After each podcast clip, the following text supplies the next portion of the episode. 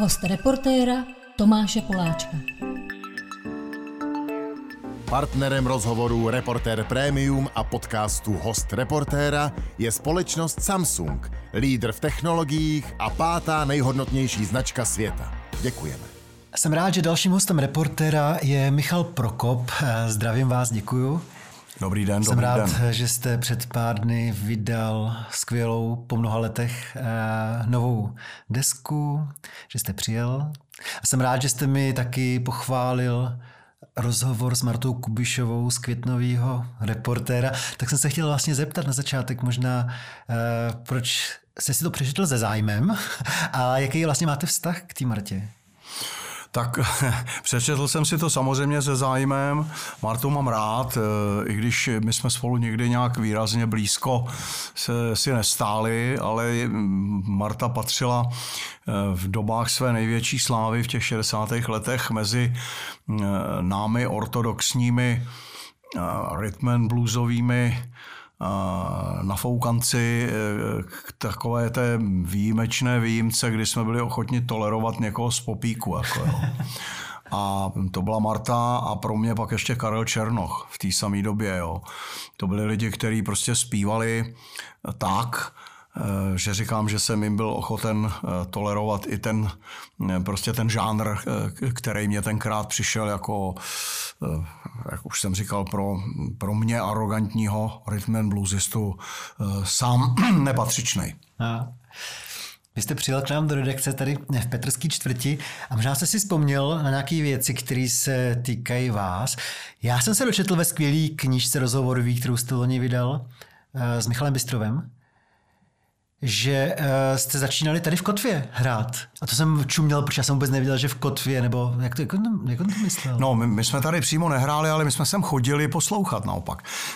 tady se hrálo dole, uh, prostě byl takový sálek, hmm a e, tam hráli jako domácí kapela Donaldi, to byla taková tehdy jako velice slavná kapela pražská, která e, z těch e, osobností e, jako známých dneska bych jmenoval Gumu Kulhánka, Vláďu, který tam hrával na basu a jeho brácha Ivan, který hrál jako druhou kytaru, Zdeněk Juračka třeba tam hrál na kytaru, zpíval Pavel Černocký a na ty jsme chodili a to byly takový jako nedělní čaje, odpolední a prostě se tam hrálo tancovalo a patřilo to k takovým jako našim uh, idolům, tedy v době, kdy my jsme sice už jako hráli jako amatéři úplně, ale ještě jsme vlastně ani pořádně nevystupovali. Jo?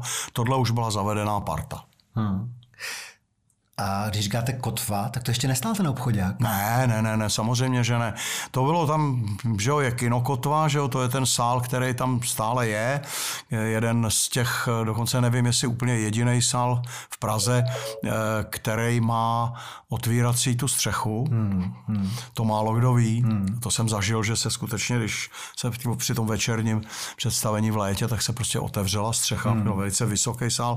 A vedle tam někde, a už teď bych to těžko hledal, prostě v, v těch útrobách byl tenhle ten druhý sál a to byl takový jako prostě sál s pódiem a tam se prostě tančilo a, a, a tak. Hmm. Z té uh, nové desky mohlo by to být nebe. Uh, by se dala rozebírat každá písnička, ale já jsem si pro dnešek řekl, že bych se zeptal tak jako na tři. Za prvý bydlím ve Vysočanech a tady jsem do práce jezdím přes Libeň, tak mě nemohla nezaujmout písnička uh, libeňská. Vy jste teda ale samozřejmě, to se ví, že vy jste vinohradák. Maximálně by se dalo mluvit možná ještě o nějaký takový jako žižkovství trochu.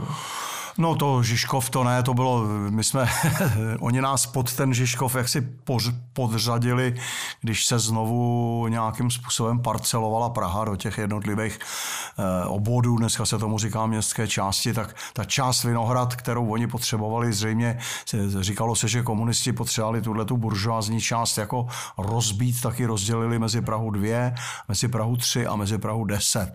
A já patřím do, do té části, nebo jsem patřil, když jsem tam bydlel v Kouři Kouřimské ulici, tam nahoře u Olšanských hřbitovů, tak já eh, jsem patřil do té části, kterou podřadili pod Prahu 3. Myslím, že to je pořád, eh, pořád Praha 3.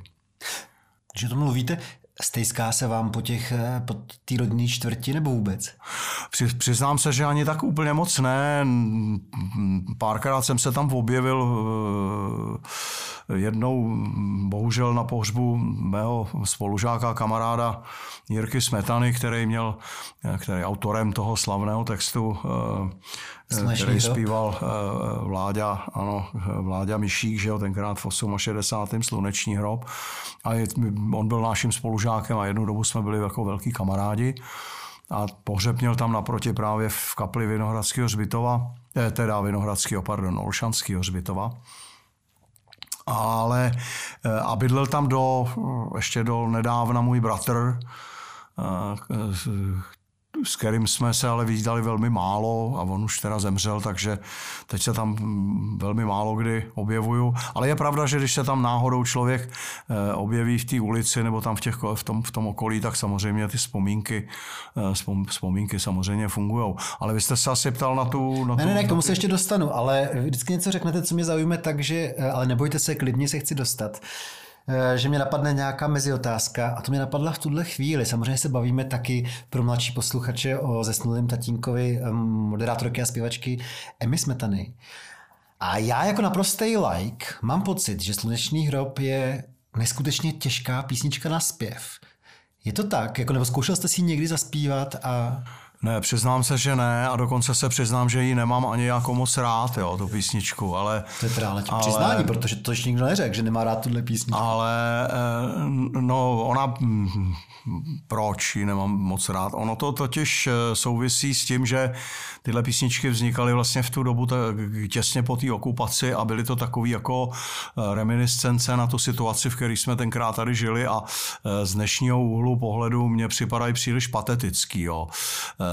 Eh, Tím způsobem, jak prostě to bylo tehdy, jak to Vláďa zaspíval.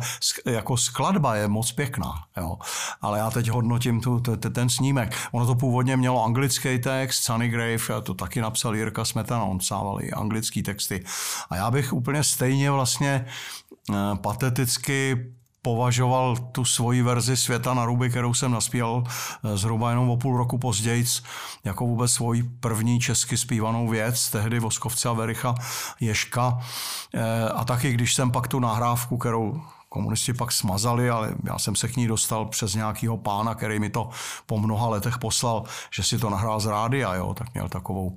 Takže jsem si to poslechal, opravdu to, to, to je strašně patetický, ale ono nám tenkrát bylo, kolik nám bylo a ta doba byla taková, čili to, že ji nemám rád, tuhle písničku a vlastně ani tu svoji nahrávku, je spíš z pohledu dneska člověka, který už má něco za sebou a asi by se k těm problémům stavil možná trochu jinak, ale tenkrát to bylo tak, tak, tak asi, asi to vláďa takhle cítil a takhle tu písničku zaspíval a stejně tak já jsem na svoje poměry příliš pateticky naspíval eh, Svět na ruby Tohle tenkrát.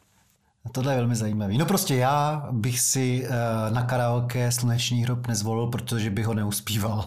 Ale uznávám, že teda vy, vy máte mistrovský hlas, že vy byste to eh, pravděpodobně zvládl podobně jako ten vládě. To ne, ono, jenom ještě, promiňte, ale já vím, že existuje několik, um, dneska se tomu říká cover verze, že to naspívala, pokud vím, taky Petra Janů. Mm. A naspíval to podle mého taky Martin Kraus. Jo. No, eh, jako Krausberry. Mm.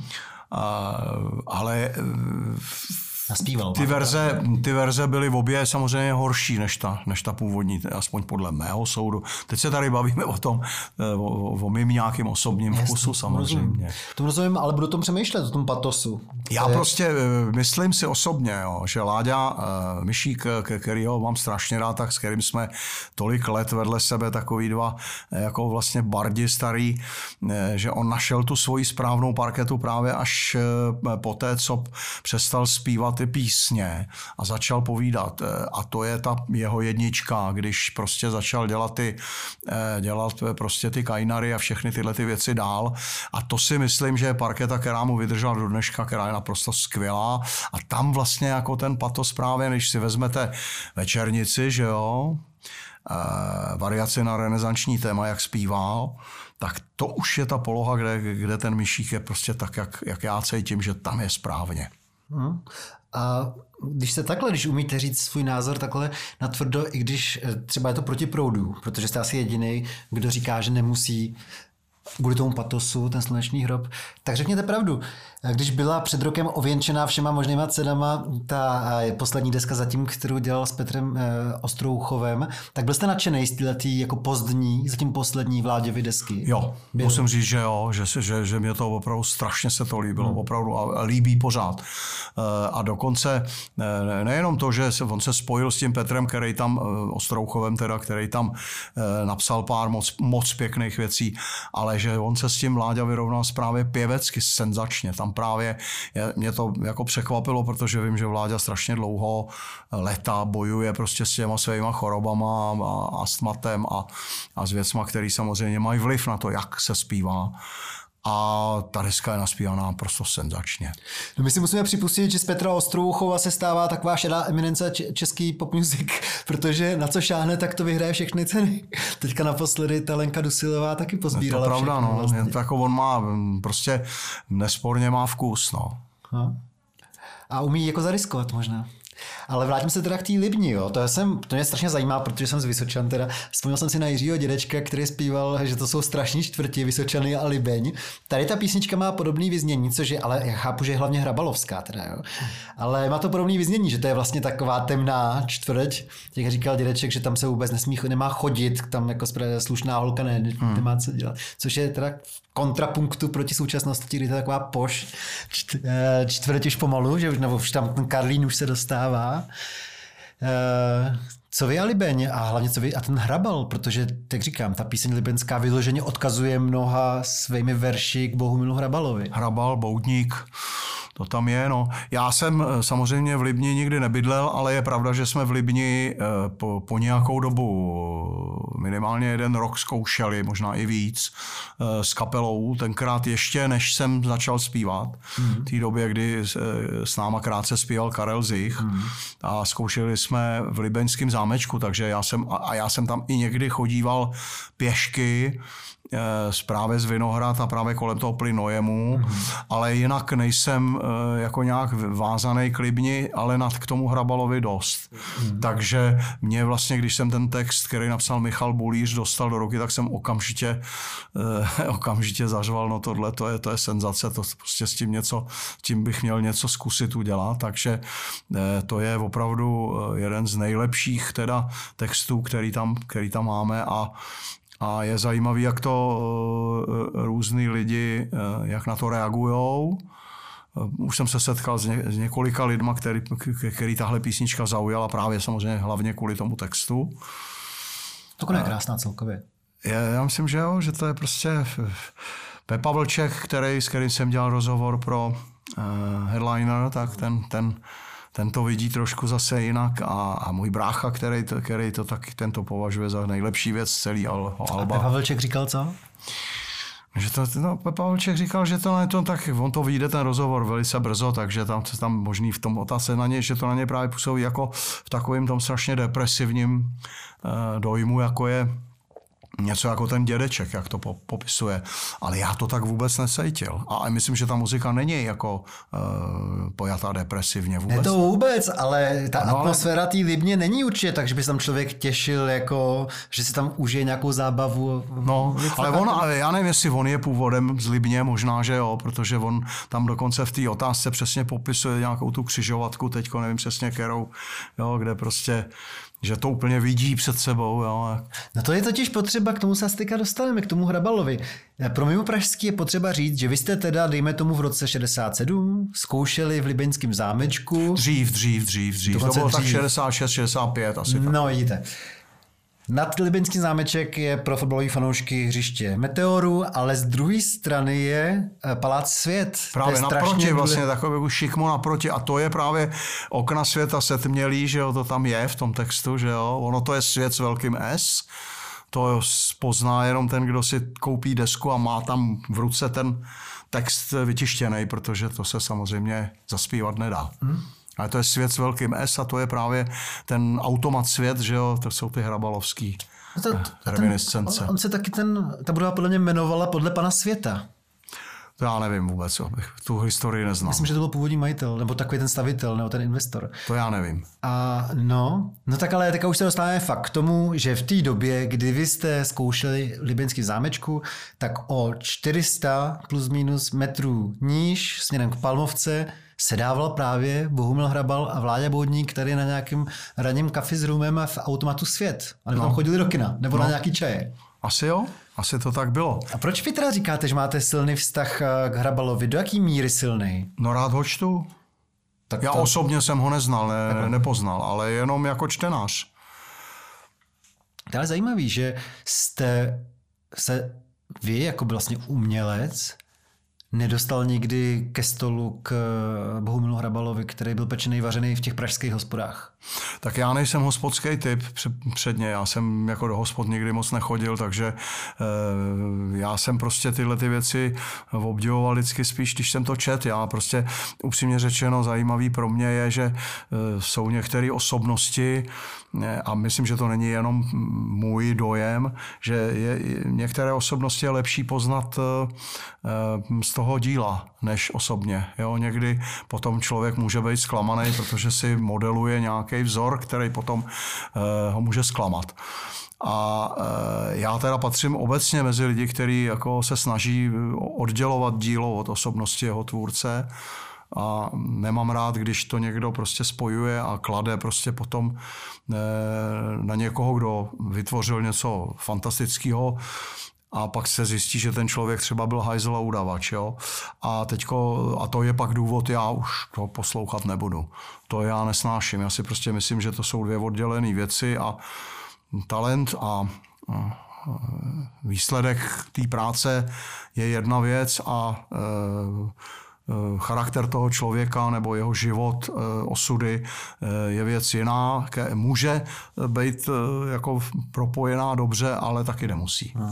A vzpomínám si z té rozhovorové krásné knihy na to, že vy jste jakoby v počátcích té kapely třeba kalili dost, ale vlastně došlo vám, že pak hrajete mizerně a to byl jeden z důvodů, proč vlastně dneska nejste eh, takovým klasickým hospodským typem. Ale já jsem nebyl nikdy hospodský typ. My se, jsem říkal, že jsme sice kalili, ale to bylo trošku jiný. To bylo, když jsme jako hráli, no tak prostě se chlastalo, hlavně když jsme byli v tom Polsku a to se chlastalo vlastně i na pokoji, na hotelu a f, f, prostě furt někde, ale nebyl jsem ten a nejsem, nikdy jsem nebyl ten typ, co chodí třeba denně do hospody na pivo, jo. To není můj, třeba Honza Hrubý, ten prostě denně si sedne prostě v Otlovicích a té hospodě a pro mě to bylo úžasný, protože v době, kdy jsme spolu začali hrát a on neměl telefon, tak já jsem to řešil tak, že jsem volal vždycky, když bylo potřeba do té hospody a věděl jsem stoprocentně, že on to Hezký. se to doví. Jako jo. Čili to, tohle je prostě zase výhoda toho. Ale já jsem nikdy ten typ nebyl. Jo.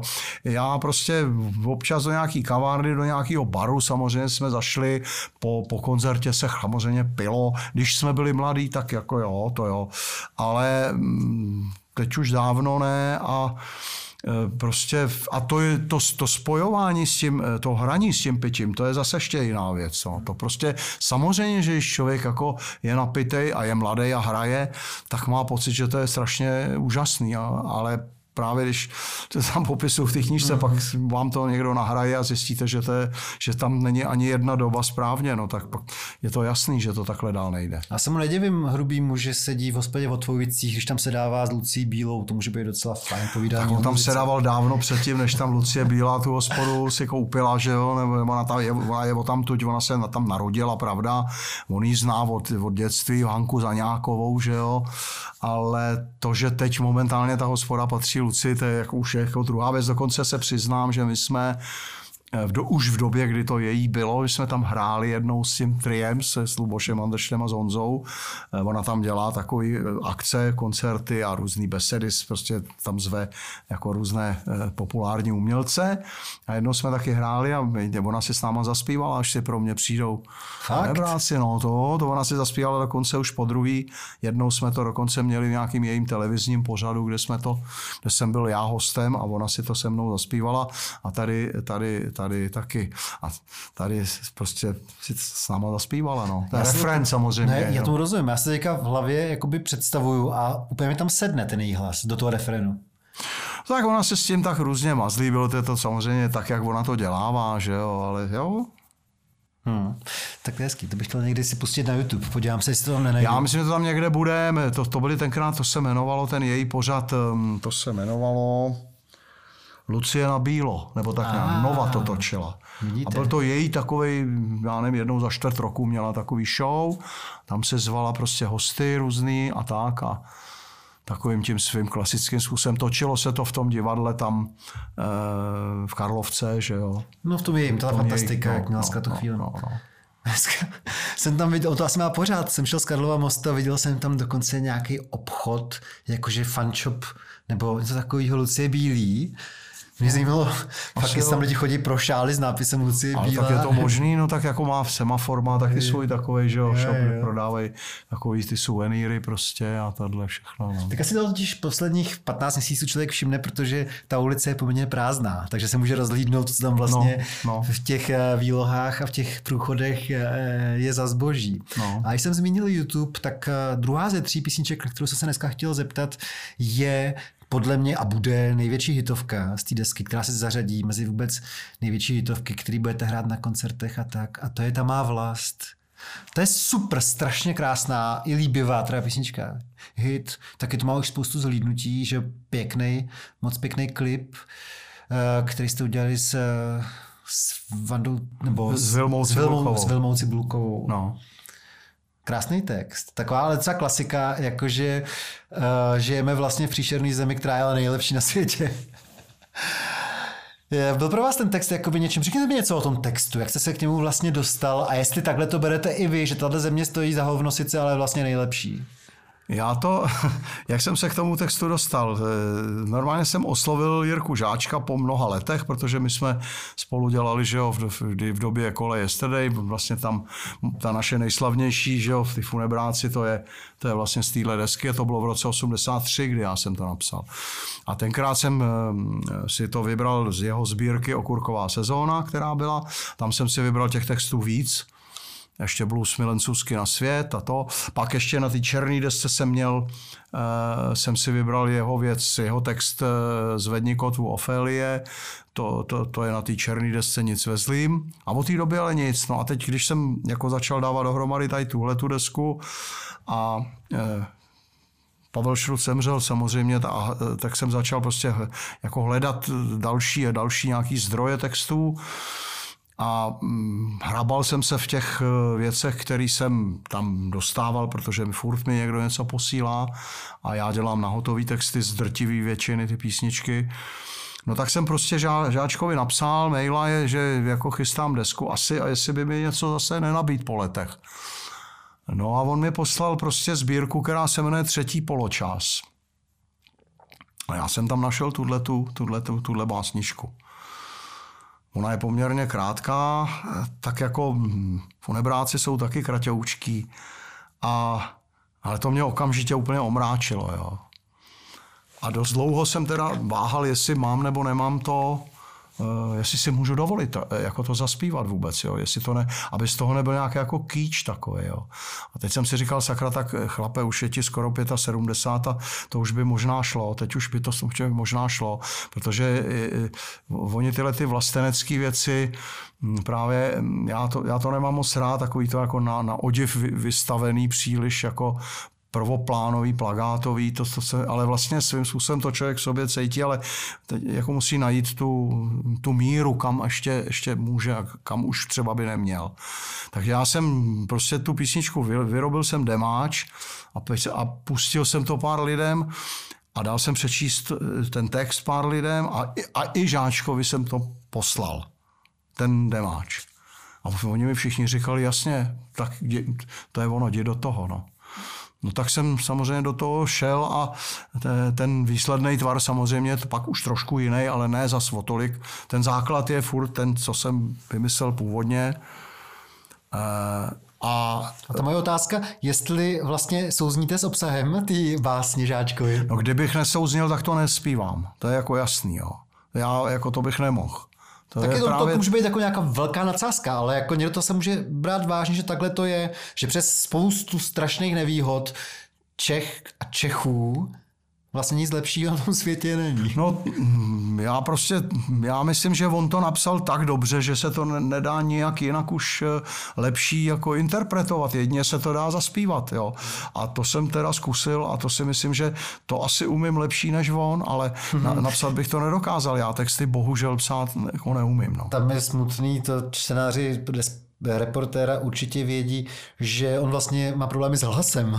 On by to ani, on by to ani zaspívat nemohl, protože on má problém mluvit, že Jiří Žáček. Eh, jasně, to, to jo, ale takhle jsem ani nemyslel tohle zrovna, jo, ale prostě obecně za to, eh, on ty prostě věci umí, tak on to tak vidí a on to umí prostě popsat v, v takový šílený zkratce, jako jo. To, to mě na tom jako fascinuje.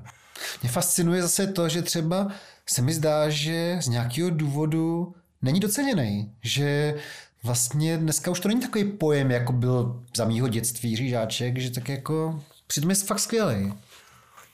To já neumím posoudit samozřejmě, bo každý je, žije v nějakých vlnách, někdy to jako je víc in, někdy méně, taky on se nějakou asi dobu odmlčel, zdravotní problémy a tak dále, ale myslím si, že prostě jako eh, že tam najdu ty věci, které jako, jako jsem hledal. Jo. A to, tohle je jedna z nich. No. A samozřejmě potom byl ten problém, první věc bylo teda rozhodnout se, jestli to teda do toho půjdu a jako natočím to. A druhá věc byla, když jsme pak vybírali ten signální single jestli tohle je to to. Na 100%. A, Jsem přemýšlel ještě o deštníku možná. No, já to říkám jenom proto, že prostě nemám, eh, já jsem albový typ, stará škola, já prostě jsem, eh, já nemám rád ty jako vytažený hity a kolem vatu, jo. Nikdy jsem to nedělal a e, je to pro mě vždycky strašně bolestný a těžký jako říct, e, že když teda tohle je ten, tohle má dát signál těm lidem, jak ta deska bude vypadat, to vlastně není pravda, protože e, tam je tolik jiných poloh, že to prostě není vypovídající. Ale nakonec jsme se tak nějako, já jsem poprosil i na tom suprafonu na firmě, aby si to pár lidí poslechlo jako i daleko mladších prostě tam lidí, z který, ať oni vytipujou ten, ten, ten single. A bylo to, dostalo to asi pět lidí. A vlastně pro mě zaprvé potěšující bylo, že ten rozptyl byl obrovský že těch věcí vytipovaných bylo x, ale ta má vlast byla taková ta hlavní, která vlastně, kde se sešli eh, prostě všichni lidi, ať to byl Karel Deniš, který je generačně ke mně nejblíž z nich tam, eh, nebo nějaký prostě tam mladí lidi, kteří pracují jinde, že tam prostě ten, jak bych to řekl, ten průnik byl největší prostě u týmy vlasti, takže jsem tak, tak jo. A Deniš tenkrát, to si pamatuju do dneška mi do telefonu, to jsme to nějak, eh, nebo přes, eh, jsme měli nějakou takovou tu, jak se teď dělali, že jo, přes ten Zoom, nějakou tu videokonferenci, poradu a on mi řekl, tohle je to, co od vás chtějí lidi slyšet teďko. Je to tak, on to blbě říká, ale ta písnička je ve dobrém slova smyslu líbivá. Jakože ta písnička je krásná vlastně na první dobrou. Možná maximálně na druhou. A jakože po druhém poslechu už člověk jako No. Tak jako přede, jako kočka, když to poslouchá vlastně. No pak ještě ten klip, který to teda podle mě umocnil, ta Vilma tomu prostě dala hodně, ale hlavně Michal Skořepa, který to celý jako vymyslel, který vlastně, který já jsem vůbec neznal, to je kluk, který je o, víc než o generaci mladší než já, který mě ho někdo dohodil, doporučil jako týpek, já jsem se podíval na nějaký jeho klipy a říkal jsem si, jo, to se mi docela ta estetika, jako je to pěkný, to by mohlo být a on, když to potom jsme se sešli a, on, a pak mi po telefonu vysvětloval, jak si to představuje, asi jak by ten scénář, co si tak, jak by to mělo být, tak jsem si říkal, jo, tak ten pochopil, o co jde. A uh, on teda tu Vilmu, my, my jsme si ji tak jako by vytipovali, jsme hle, jako, bavili jsme se, kdo jako asi tak by to tak měl. Já jsem viděl tu Catherine Deneuve, která je prostě ten, ta Francie, že jo, tak jsem říkal takovouhle nějakou ženskou, uh, možná mladší o něco, ale ne.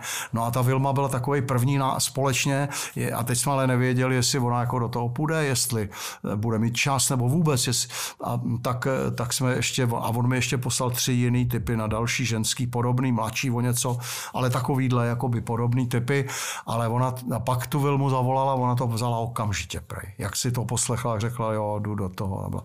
Takže ona tomu dodala a já teda musím říct, že my jsme se trochu znali, já jsem, myslím, že taky ještě z krásných ztrát a takhle, ale jako moderátor já jsem když pak stojí člověk naproti takovýhle herečce, jo, tak, tak si teprve uvědomuje, co to je za profesi. Jako, jo.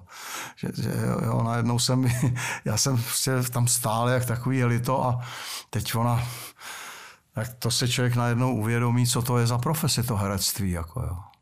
A teprve, samozřejmě pak jsem to teprve viděl na tom obraze, to něco jiného je to takhle in, in natura, když na sebe koukáme. A to je zase jakoby na divadle by to bylo. A něco jiného, když potom ona přesně ví na tu kameru, co, co, co má udělat, když to já vůbec nevěděl. Já jsem něco tam tak intuitivně jsem se tam tak nějak jako tvářil, no ale je to, dopadlo to, myslím, že to je dobrý, no. A tušili jste dopředu, že je faninka vlastně vaší muziky, nebo to nehrálo roli? No, upřímně řečeno, to, to jsem dopředu netušil, ale ona mi to pak řekla. Když jsme se sešli vlastně ten den, no tak říkal, no já vím, že já jsem, jsem byla na koncertě tamhletom, tamhletom.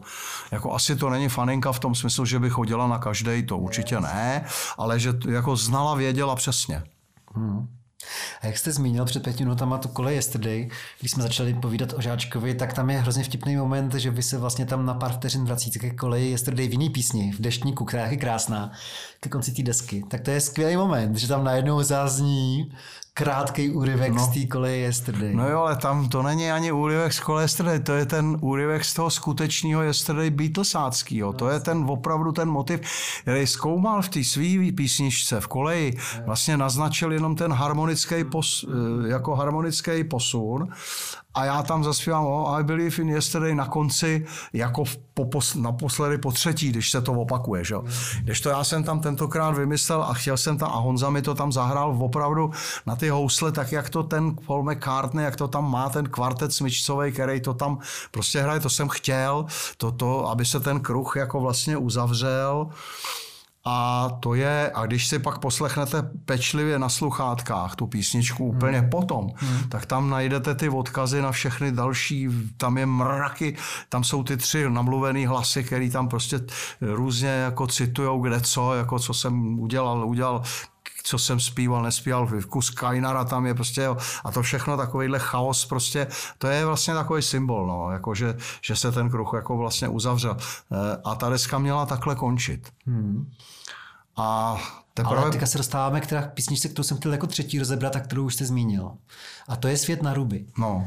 Tak o tom bych se klidně bavil pět minut, protože to je strašně zajímavý. Vy už jste tady řekl, že to je vlastně vůbec první písnička, kterou jste v 60. letech zaspíval česky. česky. Ano. Zmínil jste, že tehdy byla natočená pro uh, hitparádu Houpačka, manželů ano. černých, ale byl to vlastně ten díl, který už se jako první nevysílal v roce 69. Ne, on se ještě, ten díl se ještě odvysílal a hned pak to zakázali. Tam v tom díle byl ještě totiž, a ten důvod pro ten zákaz nebyla tato píseň tedy, ale Běž domů Ivane. Běž domů Ivane, čeká tě Nataša. Tak, to tam tenkrát eh, zařadil Jirka a to byl konec té houpačky. Hmm. A v tomhle díle byla i Svět na ruby, takže on eh, jako ještě odezněl v tom rozhlase. V tom, tento díl byl ještě vysílaný, pak to zaťápli. A pak už eh, teda se to nevysílalo. No. Nicméně mluvil jste před chvílí o uzavírání kruhu a tohle taky působí trošku jako uzavírání kruhu, protože nakonec místo písničky Deštník uzavírá vaší současnou no, úplně aktuální desku písnička Světy na ruby. No, No je to tak, ono to skutečně vlastně e, e, jako je to ten kruh se uzavřel vlastně, ale ten e, ten Pepa Vlček, který, to, který mě vlastně k tomu přived, eh, který mi to, já jsem, když jsem tu desku připravoval, tak jsem se s ním o tom hodně bavil a pouštěl jsem mu nějaký ty demáče, aby mi řekl, protože já jsem tak dlouho nic nedělal, jsem si říkal, já bych to chci pustit někomu, kdo mě zná a přitom je to teda eh, jako zná tu muziku a ví, jestli vůbec ještě tohle ně, může někoho zajímat. A on mi řekl, a co kdyby si, a já už jsem vlastně to měl skoro celý hotový, jako v hlavě zatím, nebo, nebo ve, ve fázi demosnímku. Jo. Já ty demáče vyrábím tak, že to nahrávám doma sám, všechny do stop a opravdu to už je jako, to už není jenom takhle na kytaru, je to prostě, už to zní jako písnička. Není to aranžmá definitivní, samozřejmě já taky neumím moc hrát, takže je to takový jako s minimem nebo s maximem možného, ale eh, už, to, už se z toho dá pochopit, o co mi jde. Jsou tam bubny, basa, prostě jsou tam dechy, jo, to ta. No a, eh, a, a, a on, on si to poslech a říkal, člověče, to je jako, to, to se mně zdá být jako zajímavý a dobrý, ale co kdyby si eh, naspí, znova eh, tohle to naspíval. Protože on si na tu nahrávku nějak pamatoval. Eh, jo, on ji prostě znal. A já jsem říkal, no já jí vlastně tu písničku v podstatě jako vlastně ani nemám. A pak, pak jsem si uvědomil, že mi tenkrát ten člověk poslal jako z toho rádia nahranou, čili já jsem si ji sám pustil po těch letech. A říkal jsem si, Ježíš, no tak takhle to teda, to, to, bych jako asi, to už, to, už je, to už by bylo k smíchu. Ten zmíněný patos tam. No, strašný. A i způsob, jak to hrajem. Ta, s chorokoností tady ten Láďa Eliáš, s kterým jsem teď před chvílí telefonoval, tam tu basu tenkrát, no, tenkrát se hrálo jinak, ty, ty rytmiky se dělaly jinak, ty, ty, tak ten tam solil těch noc spousty, on měl dobrou techniku, tak to, tam, to se už takhle nehraje, ono to není dobře. Jo, bylo to celý takový poznamenaný tou dobou, ale mělo to určitý šmrnc, to asi mělo. Jirka Vondrák v tom filmu použil malinký kousek toho v tom eh, v té zvukové stopě, když tam eh, promítá ty ukázky, jak tam jak tam ty policajti s těma stříkačkama rozhánějí ty demonstraty v srpnu 69, tak tam pouští to možná, že to pravda není a tenhle ten kousíček. Vůbec nevím, o jakém filmu mluvíte, ale... No, v loni byl dokončen a promítal se film, který se jmenuje Až si pro mě přijdou, Aha, tak to je. který natočil Jirka Vondrák, brněnská televize, to hodinový velký dokument, myslím docela dobrý, zajímavý, kde právě, a to, bylo, to šlo paralelně s tou knížkou, a tam on mm, kousíček tohohle toho jako by použil. A tak to je mimo. Já jenom prostě, když jsem si to poslal, jsem říkal, tak takhle to nemůže být. To, to jako ne, ale, ale ten nápad, jako že by se to tam hodilo, teď ten svět opravdu na ruby jako skoro je dneska. A tak jsem poprosil právě Luboše Andršta, který je takový eh, jako hloubal v těch harmoniích a vyzná se to v těch jazzových harmoniích Ješkovské, jestli by to nějak nezaranžoval. A on to udělal a prostě ta aranž je jeho, akorát, ale on už to nehr, nenahrál, už nemohl to nahrát. Jo. Je nemocný.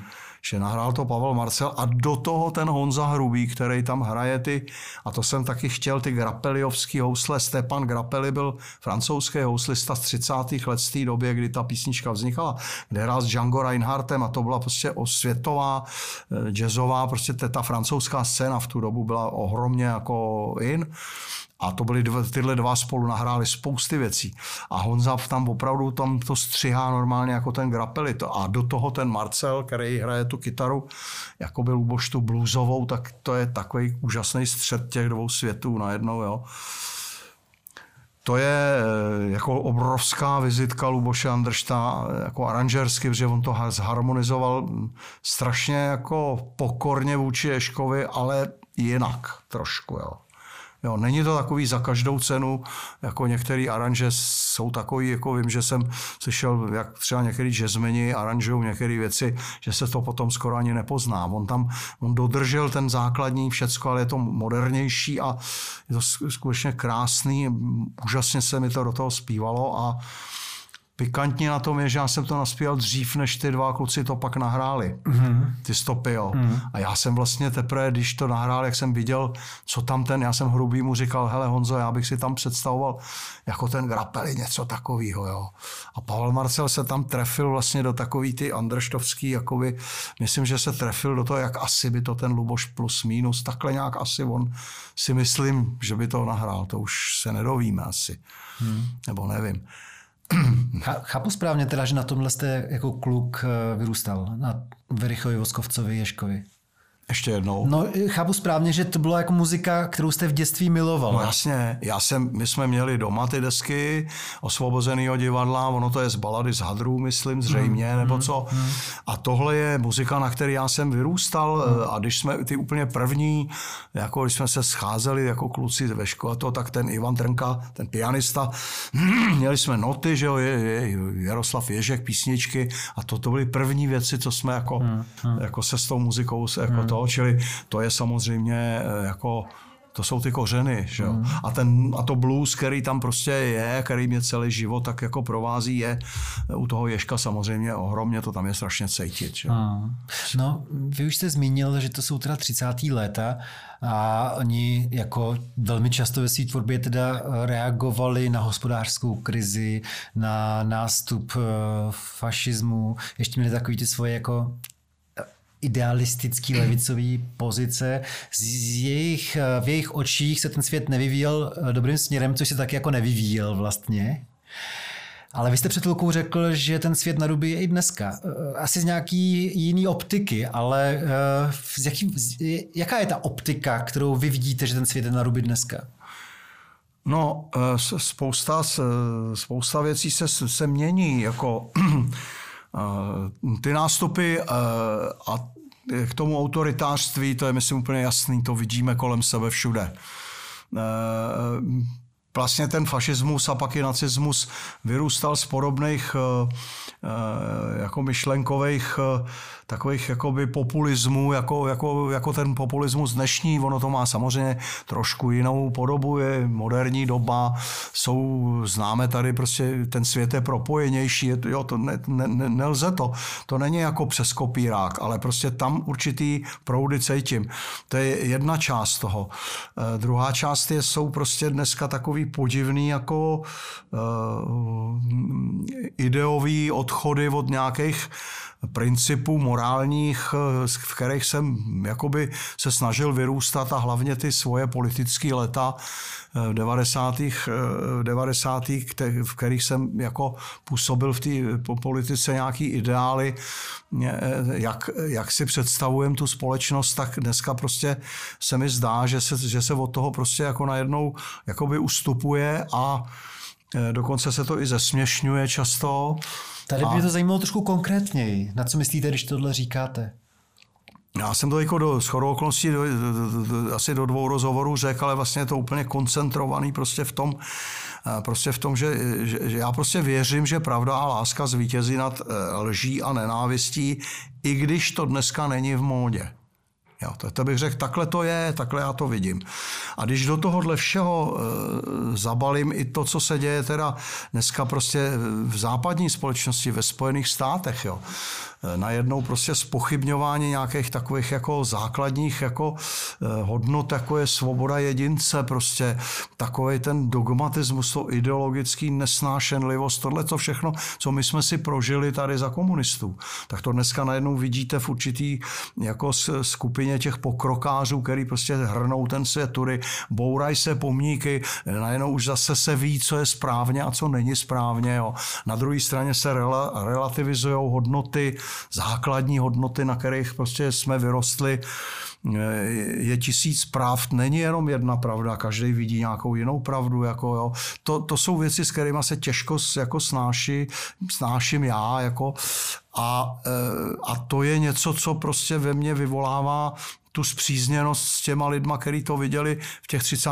letech, kam, kdy se prostě rodili jako nebezpečí, který měli jinou formální povahu, ale vlastně cítím to furt znovu a znovu. Že to je odstup od té základní hodnota, to je, to, je, to je prostě, že jsme si všichni rovni, že prostě není nikdo, kdo, kdo si zaslouží víc než ten druhý.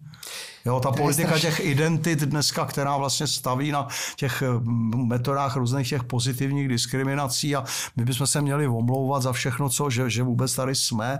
A tohle to jsou věci, které prostě, mm, které mě vadějí. Jako já nejsem žádný historik ani politolog, ale musí se taky říct B, to znamená, že tyhle ty umělci nebyli schopní dohlídnout toho, kam se může vlastně vyvíjet to, co oni podporují, protože oni opravdu v té době věřili v tu výrazně levicovou myšlenku no. a ještě, že člověk nikdy neví, co čeká, protože to netrvalo ani 20 eh, let od vzniku té písničky a najednou teda hořce zaplakali nad tím, co vlastně podporovali. No, teď máte na mysli jako Voskovce s Verichem? Si Třeba, no, ta, ta podpora tý až jako komunistický jako myšlenky tam prostě...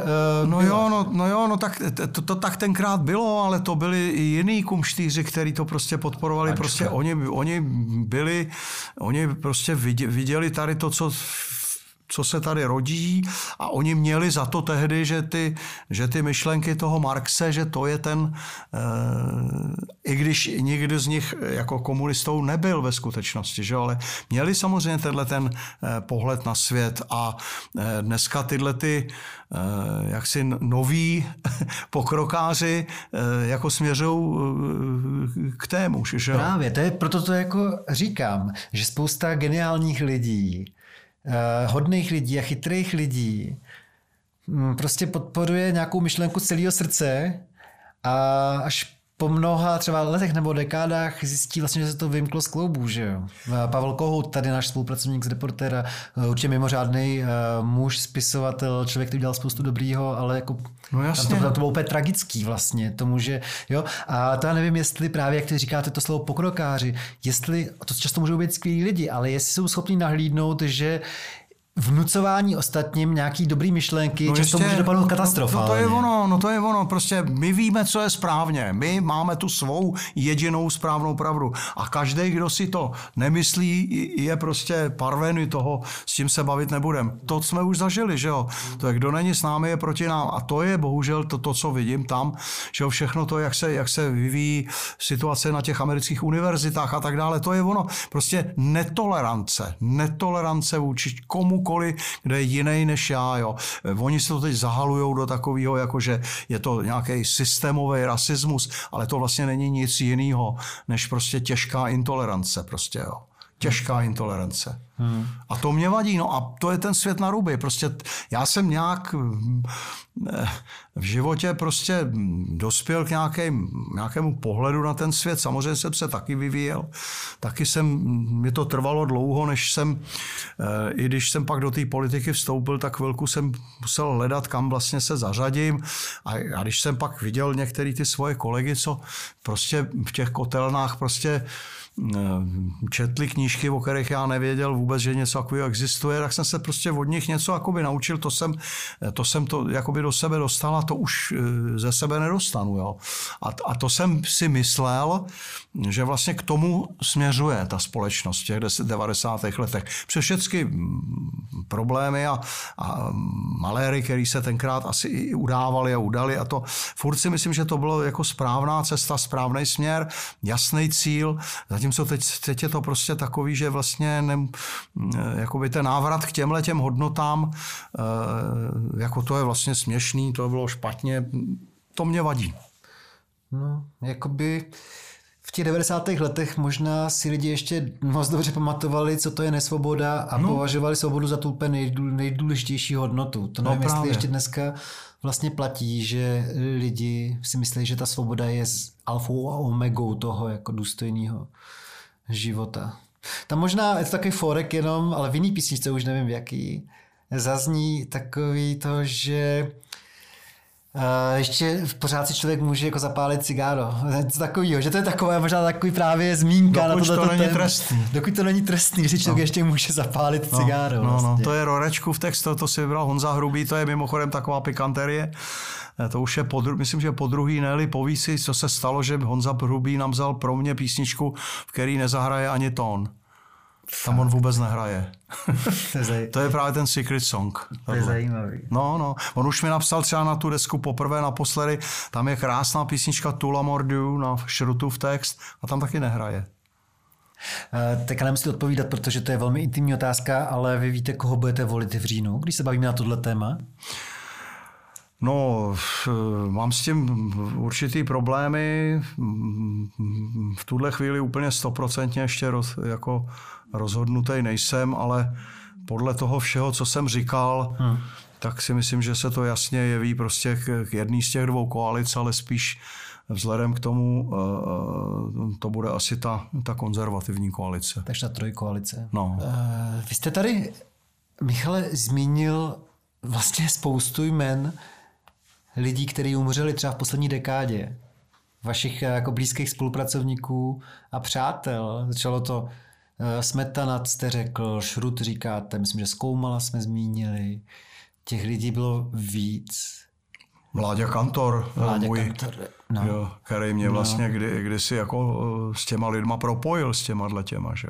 Ale co to s váma dělá? Tady to jako odchází, jak se kácí v tom vašem lese, čím dál tím výrazněji. Jak to, jak to snášíte vlastně? No, není to nic hezkého, nic příjemného. Jednak to přede mnou samozřejmě staví tu otázku, eh, jak dlouho ještě ty, chlapče, tady jako budeš, nebo co ti ještě jako pán Bůh vůbec dopřeje dál eh, dělat, ne, neudělat, jak, jak, to, jak to prostě, kolik času ještě máš. A druhá věc je, že samozřejmě v té eh, ještě nějakým způsobem vymezené době se bez těch lidí blbě dělá. Ta, ta, tuhle desku jsem prostě vlastně dělal už s tím, že ten tým, s kterým jsem pracoval od roku 83, s různýma obměnama, pravda, ale to je takový to gro, teď už prostě jako není vůbec, jo. A byli jsme s Honzou Hrubým sami dva. A není to prostě snadný, tak já jsem se snažil hledat uh, mezi těmi novými uh, jmény nějaký ty texty a myslím, že se, nebo doufám, sám za sebe si myslím, že se to povedlo, že jsem si tam dokázal najít eh, lidi, kteří sice eh, jako nemůžou nahradit eh, to co, to, co tam už není, ale můžou tomu být důstojným pandánem, jo, takže, takže vedle toho Jirky Žáčka, který teda jako tam je z té staré party a vedle těch dvou předělávek Pavla Šruta, který se mi tam podařilo nějak ještě vytáhnout prostě jakoby z archivů, tak jsou tam prostě tři texty Michala Bulíře, které jsou nádherný, jsou tam dva ty Rorečkové, je tam Martin Němec, který napsal krásnou písničku no, Hoří Notre Dame, Eh, která je taky jako, jako, jako silně aktuální vlastně svým, to je taky podobenství, samozřejmě to nejde jen o, o pařížskou Notre Dame jako takovou. Eh, takže myslím, Milan Šašek, který napsal to v nebe, to, je vlastně ten úvodní, ten otvírák, ten text, ten už taky nežije, bohužel. No, to je taky jeden z lidí, s kterými já jsem se vlastně potkal, až když jsem měl tu písničku hotovou. To on mi prostě poslal mailem nějakou americkou takovou country, country rockovou věc. A protože on žil asi přes 20 let v Americe a říkal, já jsem tady napsal takový text k tomu, nechceš to? A poslal mi to. A já jsem si to poslechl a říkal jsem si, no ten text je úžasný, ale eh, přesně nebudu dělat cover verzi tady toho, to já si teda k tomu dvanáctku, takovou bluzovou, to je jednoduchý, to není, to, to není žádná skladba, jako, tak jsem si k tomu udělal vlastní muziku. A pak jsme se sešli a, a vlastně, eh, ale on potom umřel. Takže to je další člověk, s kterým, s kterým prostě vlastně jsem se tady potkal a už tu není. No. Tak není to, není to snadný, není to lehký, ale, ale e, takový je život. No. A do toho třeba další zmíněný Vládě Myšík oznámil, že už bohužel Končí. nebude no. e, vystupovat. To je strašně, strašný smutek, protože e, já ty koncerty, že jo, si jsme společně hráli a, a myslím si, že tady bude hrozně chybět. My máme hrozně podobný publikum spolu a prostě to je, to je škoda. Já jsem sice slyšel něco o tom, že snad ještě vyrábí nějakou další desku, ale vystupovat už nebude, tak Nevím, do jaký míry to tak je. Já se těchto těch absolutních soudů, jako že končím, nebo že poslední deska, nebo já jsem to jednou tak trošku naznačil, když jsem eh, v roce 2006 vydal tu desku poprvé naposledy, tak jsem vlastně ji tak jako provokativně nazval a fakt jsem si myslel, že to je poslední deska, protože bylo mi 60 a to je věk, ve kterém, eh, když jsem začínal hrát, tak mě vůbec ani nenapadlo, že by bylo možné, aby někdo ještě v té době byl na jevišti, jako jo, to, to, to. Takže jsem to myslel vážně, jo, i když tak trochu ze srandy. Ale od té doby teda jsem ještě natočil další dvě. A tak já už tyhle ty absolutní soudy eh, jako vydávat nechci, ale jako je mi jasný, že ten čas se nějakým způsobem krátí a e, prostě nějak ho, jde o to, aby ho člověk nějak jako strávil nějak důstojně, aby se mi podařilo nahodit řemen, teďko až nám povolej hrát, tak já jsem taky už říkal, já prostě jsem sice eh, těch zhruba deset let, co jsem strávil eh, v té politice, prakticky vůbec nehrál, že jo, až na pár výjimek. A vždycky, když náhodou výjimečně jsem jako ten host třeba u toho vládě Myšíka byl, tak eh, prostě jsem nějak byl schopný, mm, jo, ty kabely se mě v hlavě spojily a prostě šlo to. Jenomže to mi bylo 45, jo. Teďka vám bude 75. Teďka mi bude 75 a já jsem od prvního na, jsem, e, října nehrál před živým publikem. A naposledy jsem hrál sice teď, jak byla ta akce v Národním divadle toho 27. tuším eh, února, ale jenom dvě písničky s Honzou Hrubým, ale takhle jako pro kamery. To je, já já to tak nenávidím, ty streamované koncerty, vůbec jsem do toho jít nechtěl. Mně to připadá, jako když křičíte do peřiny. To prostě no, není žádný. Každopádně fakt eh, vidím na vás, že jste v kondici a že asi chuť máte. Takže, jo. jak jste řekl několikrát během rozhovoru, že se na konci této desky uzavírá kruh v něčem, tak já doufám, že ne, že jako to není ještě uzavření kruhu a že teda teďka začnete vesele a ve velkým uh, koncertovat. Možná bychom měli říct takovou praktickou informaci, že teďka už se zdá, že do toho nic nevleze a že v srpnu nejenže pokřtíte tuhle desku, ale pokřtíte i Kdy a kde, že jo? Pokřtíme i 13. srpna, což je teda ten den těch mých narozenin s okolností, eh, na tom našem festivalu Krásný ztráty live ve Všeticích. Kde to je ty Všetice, aby lidi viděli, kam je? Je to na Benešovsku, je to kousek u Benešova, mezi Slabskou přehradou a Benešovem, tam někde prostě kole blízko Neveklov, tam takové, je to takový vlastně, hmm.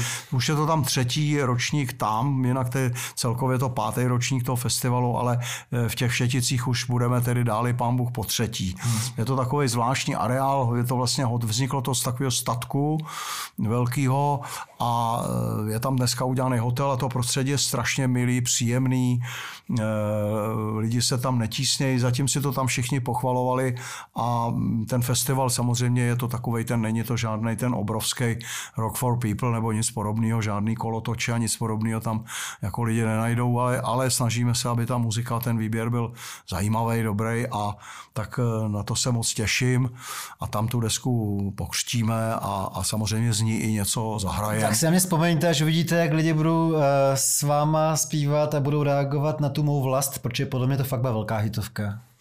No tak eh, byl bych rád, kdybyste měl pravdu hmm.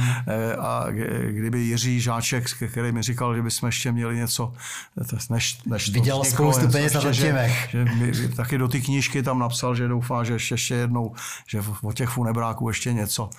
Tak, tak snad jo, no. Eh, já vám v tuhle chvíli moc krát děkuju a za tu desku taky samozřejmě, že jste přišel, ať se daří. Rozloučím se se všema, kromě eh, těch našich nejvěrnějších posluchačů, kteří nám eh, pomáhají na, tím, že přispívají na Patreonu a pro ty tady ještě vydržte pár minut a já se ještě něco zeptám. Děkuju, Michale.